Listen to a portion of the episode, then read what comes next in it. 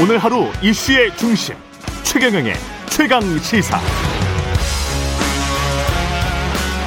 네, 어제 국민의힘 비전 발표회 있었습니다. 대권 후보 전원이 모였었습니다. 한결같이 문재인 정권에 각을 세우면서 자신이야말로 정권 교체를 이뤄낼 적임자다 이렇게 강조를 했는데요. 원희룡 후보 연결돼 있습니다. 안녕하세요. 안녕하세요. 예, 후보님 어제 비전 발표회 음악을 쭉 깔면서 연설을 하셨어요? 예. 예. 배경 화면이나 프레젠테이션을 쓰지 않았습니다. 그래서 예. 어 배경 화면 아저 배경 음악은 잔잔하게 깔았고요. 예. 저는 어제 예. 뭐 박 그 뭐 다른 데서 볼 수 있는 그런 이야기를 제가 옮기는 것보다는 음. 제 마음 속에 있는 어, 감정과 저의 믿음, 어, 소신 이것을 끄집어내서 표현하는데 음. 예, 초점을 두었습니다. 가장 강조하신 부분은 어떤 점입니까? 아, 어떤 어려움에도 포기하지 않았던 우리 국민들이 예. 지금 코로나와 어, 이 국가의 실패 때문에 꿈을 잃어가고 있는데 음. 우리는 국가가 자신의 역할을 새롭게 에, 찾아서 국민들에게 힘을 줘야 된다. 예. 그런 메시지를 전하고 싶었습니다. 예. 국가의 역할을 강조를 하셨고 경쟁력 같은 경우 원희룡만의 경쟁력은 뭐라고 말씀을 하셨어요? 본선 경쟁력이죠. 본선 경쟁력이다. 네, 예. 네, 우선 준비돼 있는 후보고요. 음. 이미 검증 검증을 다 거친 후보입니다. 음. 본선에서는 예. 문재인 정부와 싸웠다는 반문을 넘어서서 예. 국정 현안을 얼마나 잘 이해하고 음. 앞으로 닥쳐오는 이 세계의 변화와 미래의 여러 가지 도전들에 대해서 에, 이것을 헤쳐나갈 수 있는 경험과 비전이 얼마나 잘 준비되어 있는가 예. 이것을 엄격하게 예, 검증할 수밖에 없습니다. 이런 예. 점에서 어, 저는 예, 그동안의 정치력과 행정 경험 그리고 미래에 대한 준비를 어, 혁신의 성과들을 가지고 해왔기 때문에 예. 이런 점들에 대해서 바로 국정 운영에 접목하더라도 시행착오 없이 진행할 수 있는 그런 경쟁력을 가지고 있습니다. 바로 이런 점 때문에 음. 그동안 어려운 과정에서 민주당과 다섯 번 어, 선거에서 싸웠지만 예. 모두 과반수 이상으로 이긴 전력이 말해주죠. 음. 이 권익위 조사 결과 이제 12명 정도 나왔고 이준석 당대표가 뭐 6명 정도 소명받고 6명 정도는 처리를 하고 뭐 이랬습니다. 예. 관련해서 어떻게 보십니까? 윤희숙 의원 사태까지 합쳐서 이게 어떤 권익위가 좀 심했다라고 보시는 그렇게 주장하시는 분들도 있더라고요. 윤희숙 의원도 그렇게 이야기를 했었고. 예. 예, 우선 국민의힘은 예. 그 권익위의 조사 결과를 원문 그대로 투명하게 공개했습니다. 예. 예, 그리고 당 자체에서 개인들의 소명을 듣고 그에 대한 당 나름의 판단은 했는데요. 예. 이게 투명하게 공개한 그 내용을 가지고 앞으로 언론이든 모든 국민들이 더 추가적인 검증에 들어가지 않겠습니까? 예. 그러니까 그런 점들을 가지고 어, 나오는 부분들에 대해서는 음. 어, 추가적인 책임이나 이런 부분들에 대해서도 얼마든지 열려 있다는 그런 자세라고 보고요. 윤희숙 의원 같은 경우에는 너무나 안타깝고 음. 어 그러면서도 지금 그 아버지 문제로 인해서 어 나온 문제에 대해서 본인이 책임지겠다고 했는데 예. 우선 어, 결기가 대단하다고 생각합니다. 예. 근데 평가가 약간 엇갈리는 게 그렇게 보시는 분들도 있는 것 같고 그런데 KDI에서 그 세종 연구원으로 있을 때 예타를 거기서 했더라고요. 산단이랄지 뭐 이런 것들. 근데 이제 부친은 동대문구에 사시면서 굳이 세종의 산업단지 인근에 2016년에 땅을 그것도 만 제곱미터면 거의 중농 수준의 땅을 산 거잖아요. 네. 이 권익위의 조사 결과가 원문 예. 그대로 투- 투명하게 공개됐기 때문에 이에 대한 검증과 어, 국민적인 논의 그것은 불가피하다고 보고요. 예. 어, 현재로서는 어, 여러 가지 그 이야기들이 제기되지만 어, 윤희숙 의원이 결기를 가지고 배치한 부분에 대해서는 대단하다고 생각합니다. 당의 조치, 다른 조치들은 뭐 적절했다 이렇게 평가하십니까? 제가 그것을 뭐 최종적으로 평가할 입장은 아니고요. 예. 그 상대적으로 그 민주당에서 어 탈당 권유를 해놓고는 현재까지 아무런 추가 조치를 취한 게 없지 않습니까? 예. 그러니까 그런 점에서는 정치권 모두에게 주어진 음. 국민들의 따가운 의혹과 질책에 대해서 예. 국민의 힘이 국민의 눈높이에 맞춰서 대응해 가야 된다. 아, 그런 점을 어, 저는 더 힘주어 말하고 싶습니다. 예. 이준석 당대표와 윤석열 캠프 간의 어떤 그 미묘한 긴장 관계, 그게 이제 확 불거졌다가 지금은 이제 잠잠해진 것 같은데, 어떻게 보십니까? 이게 계속 수면 아래에 있는 겁니까? 아니면 다 끝난 겁니까? 어떻게 보세요? 아, 특히 제가 어, 앞장서서 제기했던 예. 그 선관위 구성 이전에 불공정한 경선이 이 과속해서 진행되는 부분에 대한 것은 제동이 걸렸거든요. 예. 그리고 이준석 대표도 공정 경선을 더 신중하게 하겠노라고 약속했고 음. 정홍원 선관위원장을 어, 지금 지명을 했기 때문에 그랬죠. 일단은 예. 한 고비는 넘어갔다고 보고요. 예. 현재 진행되는 어 뭐 대표나 이각 캠프 간의 그 갈등은 음. 에, 앞으로 의견을 잘 취합하면서 잘 조율해 나가면 음. 어, 앞으로 그 공정하고 감동적인 경선으로 충분히 해나갈 수 있으리라고 그렇게 기대해 봅니다. 근데 갈등은 이제 좀 지나간 것 같은데 토론회가 이게 정견 발표회로 바뀌면서 예상했던 대로 굉장히 좀 밋밋했고 홍준표 후보나 유승민 후보도 그런 이야기를 하고 있단 말이죠. 그래서 토론회랄지 이런 것들은 굉장히 좀 많이 가져야 되지 않을까 그런 생각인데 어떻게 보세요? 이런 예. 부분들은? 오늘 선관위가 구성이 되거든요. 예. 이제는 후보 초청 토론회를 할 수 있는 이 합법적인 권한을 가진 기구가 출범을 하기 때문에 음. 무, 무제한 토론을 해야죠. 음. 국민들은 토론 이외에는 후보들을 어, 파악하고 평가할 그런 그 기회가 없지 않습니까? 예. 어, 본선의 치열한 승부를 생각하더라도 음. 토론과 검증은 무제한 그리고 철저하게 진행될수록 어, 본선 경쟁력에 도움이 된다고 생각합니다. 예, 그러면 이 정, 정홍원 선관위원장 체제는 하여간 선거 관리를 하는 동안에는 안정적으로 갈 수 있다고 지금 판단을 하시고 있는 거네요.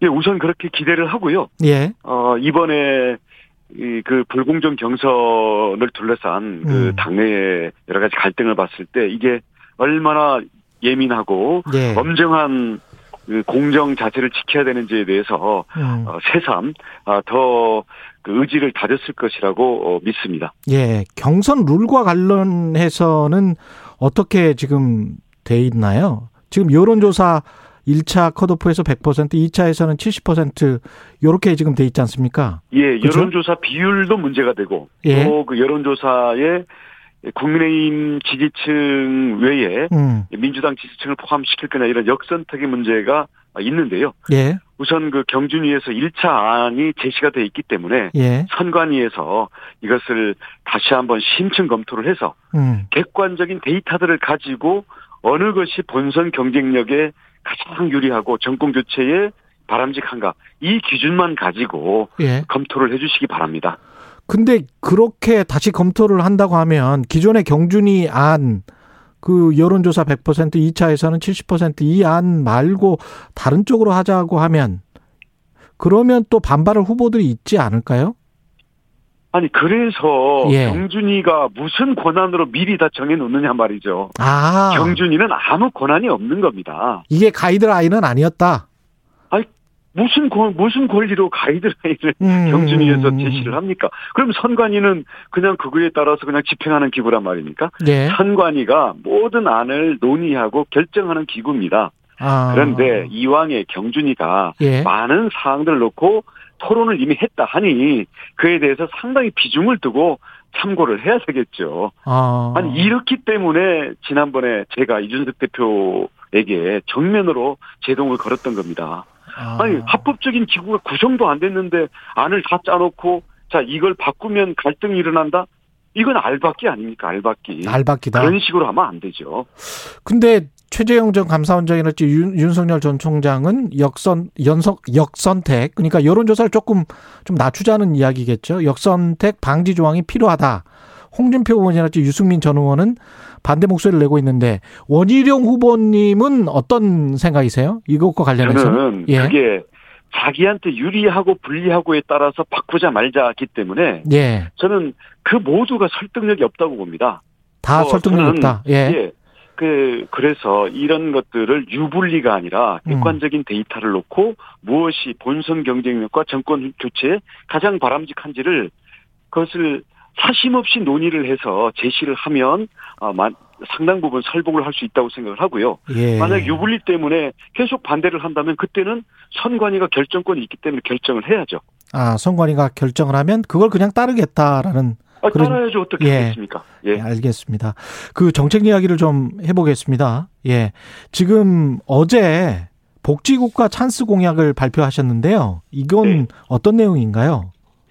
예, 지금 개인들의 그 양극화가 너무 심화됐고요. 예. 특히 부모 찬스라든지 기존에 자기의 부가 없는 사람들은 어, 지금 모든 것을 포기해야 되는 그런 상황이 계속되고 있지 않습니까? 그래. 특히 내 집 마련 예. 그리고 애를 낳고 키우는 어떤 이 보육과 육아의 문제 음. 이런 데서 이런 게 매우 격차가 커졌기 때문에 예. 국가가 개인에게 조금 도와준다면 개인들이 꿈을 갖고 도전을 할 수가 있거든요. 예. 그래서 어저께 발표한 것은 우선 그 육아 휴직과 부모들이 아이를 낳, 아이들을 낳았을 때 지금 어린이집은 어느 정도 돼 있는데 예. 소득 보장이 전혀 안 돼 있어요. 그렇죠. 그래서 예. 맞벌이 하는 부부들 같은 경우에는 애를 맡길 문제 때문에 정말 이 전전긍긍하면서 그러다 보니까 그걸 쳐다보는 젊은 세대들이 애를 안 낳는 것을 오히려 합리적이라고 생각을 하게 되는 거거든요. 예. 그래서 우리가 스웨덴이나 독일처럼 음. 아이를 낳으면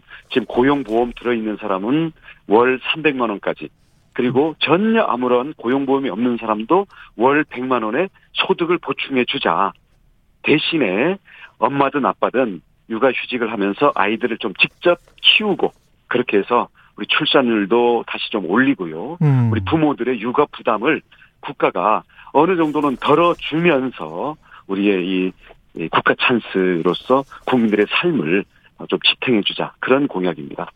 이게 월 300만 원씩 어느 정도 그 보장을 해주는 건가요? 지급을? 가령 어, 고용보험 가입자 같은 네. 경우에? 지, 예. 금도 고용보험에서는 육아휴직 급여를 주고 있거든요. 그거는 근데 알고 대- 있습니다. 예. 근데 대상이 너무 적고 금액이 한 150만 원밖에 안 되기 때문에 예. 이, 이 금액을 좀 늘리고요. 아, 육아 휴직 고용보험이- 기간 동안 예.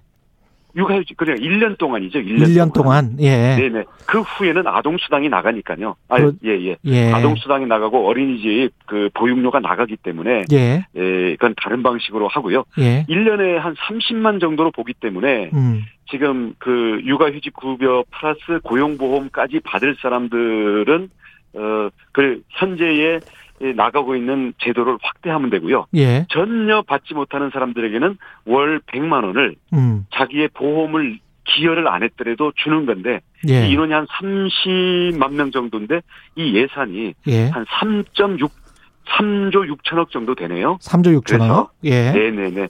아, 우선 그렇게 시작해서 앞으로 더 늘려 나가자. 음. 이것은 저출산 대책과도 관련이 되고요. 예. 우리 특히 젊은 세대들의 맞벌이 부부들의 이 일과 가정을 지키는 그런 일이기도 합니다. 하태경 후보 같은 경우는 지난번에 인터뷰를 해보니까 이게 출산 정책이 실패한 걸로 드러났기 때문에 아예 뭐 수도를 이전하고 그거에 관한 국민투표를 제안하기도 하고 그랬는데 어떻게 보세요? 이런 것들은? 출산율과 관련해서요. 예. 출산을 우리가 출산 장려 정책을 한 20여 년 동안 했습니다마는 이게 잘 안 먹혔잖아요. 다른 문화적인 요소랄지 선진국이 되면서 그 어떤 여성들이 아이를 낳기를 주저하는 게 다른 모든 나라들에서 다 공통적으로 나, 나타나고 있기 때문에 출산 예. 장려 정책으로 써 아이들을 더 많이 낳게 할 수 있는 것인가에 관해서는 전문가들이 좀 회의하는 목소리가 있지 않습니까? 출산 자체만 초점을 맞춘 정책은 실패합니다. 예, 스웨덴도 예, 어, 그 80년대에 출산율이 떨어지다가 이걸 반전시켰고요. 예. 독일도 2006년에 이걸 반전을 시켰거든요. 음, 그 핵심은 뭐였냐면 육아에 따른 부담을 국가가 덜어줬고요. 예. 그다음 특히 엄마가 직장으로 돌아가는 것을 보다 쉽게 만들어줬고요. 음. 그렇기 때문에 지금 우리 똑똑한 젊은 여성들이지 않습니까? 대한민국이 예. 아이를 낳으면 이게 거기서 자기 인생이 이 사회생활이 끝난다 라고 음. 할때 그걸 선뜻 선택하지 않는 본인의 선택 문제가 있고요. 예. 아이를 아주 소중하게 생각해서 낳고 싶더라도 거기에 들어가는 부담을 음. 개인의 부담, 심지어는 독박 육아로 이게 됐을 경우에는 자기도 앞가름 못하고 그 아이도 자라나서 또 다른 하층민이 될 것 같은 것 때문에 예. 아이를 생각해서도 아이를 낳기를 주저하는 이런 문제가 있거든요. 그렇죠. 예. 그래서 예.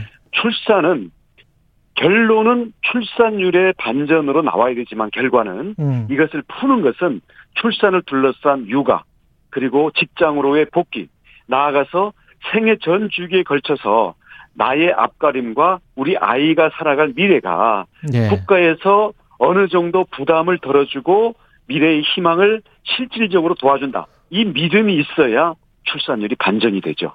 그 노후소득 보장제도 개편도 공약을 하셨는데 이 내용도 간단하게 설명을 해 주십시오.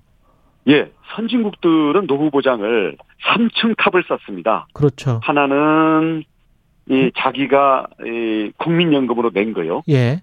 그다음 또 하나는 기업에서 낸 퇴직연금. 퇴직연금. 또 개인연금. 하나는 개인이 추가로 드는 거예요. 예. 그래서 국민연금은 기초 기초 노후소득 그리고 퇴직연금은 어 평균 소득 예. 그리고 개인연금은 여유 있는 생활까지 할 수 있는 이런 식으로 3층 탑을 쌓아 올려야 되는데요. 예. 우리는 지금 국민연금에 모두 다 의존하다 보니까 음. 이게 그 보장을 받는 사람도 부족하고 또 국가는 너무 재정 부담이 커요. 예. 근데 지금 퇴직연금이요. 예. 1년에 지금 150조씩 이게 쌓여갑니다. 그렇죠. 근데 이게 예. 수익률도 너무 낮고요. 그렇습니다. 수수료도 높고 이 사이에 경쟁이 없어요. 거기에다가 모두 일시금으로 타가서 음. 자녀들 창업 자금이나 결혼 자금으로 이걸 쓰다 보니까 음. 여력도 안 되는 사람들이 자식들에게 부모 찬스를 무리해서 주다 보니까 예. 본인의 노후는 전혀 보장이 안 되고 이제 에, 노년 이제 인생 마감을 고민해야 되는 이런 상황으로 되거든요. 예. 그래서 자녀들의 창업 지원이라든지 내 집 마련은 국가 찬스로 해결을 하고요. 음. 지금 기업에서 쌓는 퇴직 연금을 에, 연금 형식으로 노후 보장으로만 쓰게 그리고 수익률을 높여가지고 이걸 복리 효과로 불리면 음. 지금보다 훨씬 국민연금의 부담도 줄이고 또이 노후 소득이 필요한 노인들에게는 더 충분한 소득을 줄 수가 있거든요. 예. 그래서 개인 연금이야 아 본인들이 뭐 들어야 되는 거겠지만 음. 국민연금과 퇴직연금을 퇴직연금? 더 음. 두텁게 네, 서로의 기능을 조정해야만 예. 이게 노후 보장이 되지 그냥 국가가 세금을 가지고 뭐 돈을 더 주겠다 이건 실현성도 없고요. 음. 지금 우리 청년 그리고 이 육아 이쪽이 다 들어가야 되는 돈을 생각할 때는 음. 이 노후 소득 쪽에는 기업의 돈들이 지금 묶여 있는 이 부분을 우선 효율적으로 쓰는 게 최우선이라고 예. 생각합니다. 수익률을 더 높게 하는 방안도 여쭤보고 싶습니다만은 질문이 하나 아, 남았어요. 예, 예. 언론사 국민연금공단이 예, 예. 경쟁만 이루어지면 수익률 무조건. 아, 국민연금 공단을 지금은, 예, 예. 경쟁시키자. 예, 지금 일- 일반 금융기관들이 예. 그냥 수수료 먹고 수익률도 낮아도 그냥 유치해 놓고는 이거를 그냥 땅 짓고 헤엄치기 식으로만 운영하고 있거든요. 알겠습니다. 언론중재법 관련해서 마지막으로 한 말씀 해주시고 끝내겠습니다. 예. 예, 언론중재법이 이게 뭐 가짜뉴스를 막는다는 핑계로 하고 있는데요. 예. 결과적으로는 그게 가짜뉴스가 아니라는 소송상의 증명을 해라라고 기자와 언론사에 요구를 함으로써 예. 취재원이라든지 아니면 공익 제보자들을 보호할 수 있는 이거를 모두 없애버린 거거든요. 음. 그렇게 되면 스스로 위축되고 어, 앞으로 공익적인 비리의 고발과 보도를 막는 거기 때문에 예. 이것은 언론 자유와 우리 사회의 투명성을 자정작용을 스스로 죽이는 거고요. 이것의 혜택은 결국 이번 정권의 핵심들이 정권 퇴임 이후에 자기들에게 들어오는 사회적인 비리의 추적 이것을 막기 위한 것이 아닌가 음. 이런 의심을 살 수밖에 없습니다. 네. 즉각 폐기돼야 됩니다. 알겠습니다. 말씀 감사하고요. 원희룡 전 제주지사 국민의힘 대선 예비 후보였습니다. 고맙습니다. 고맙습니다.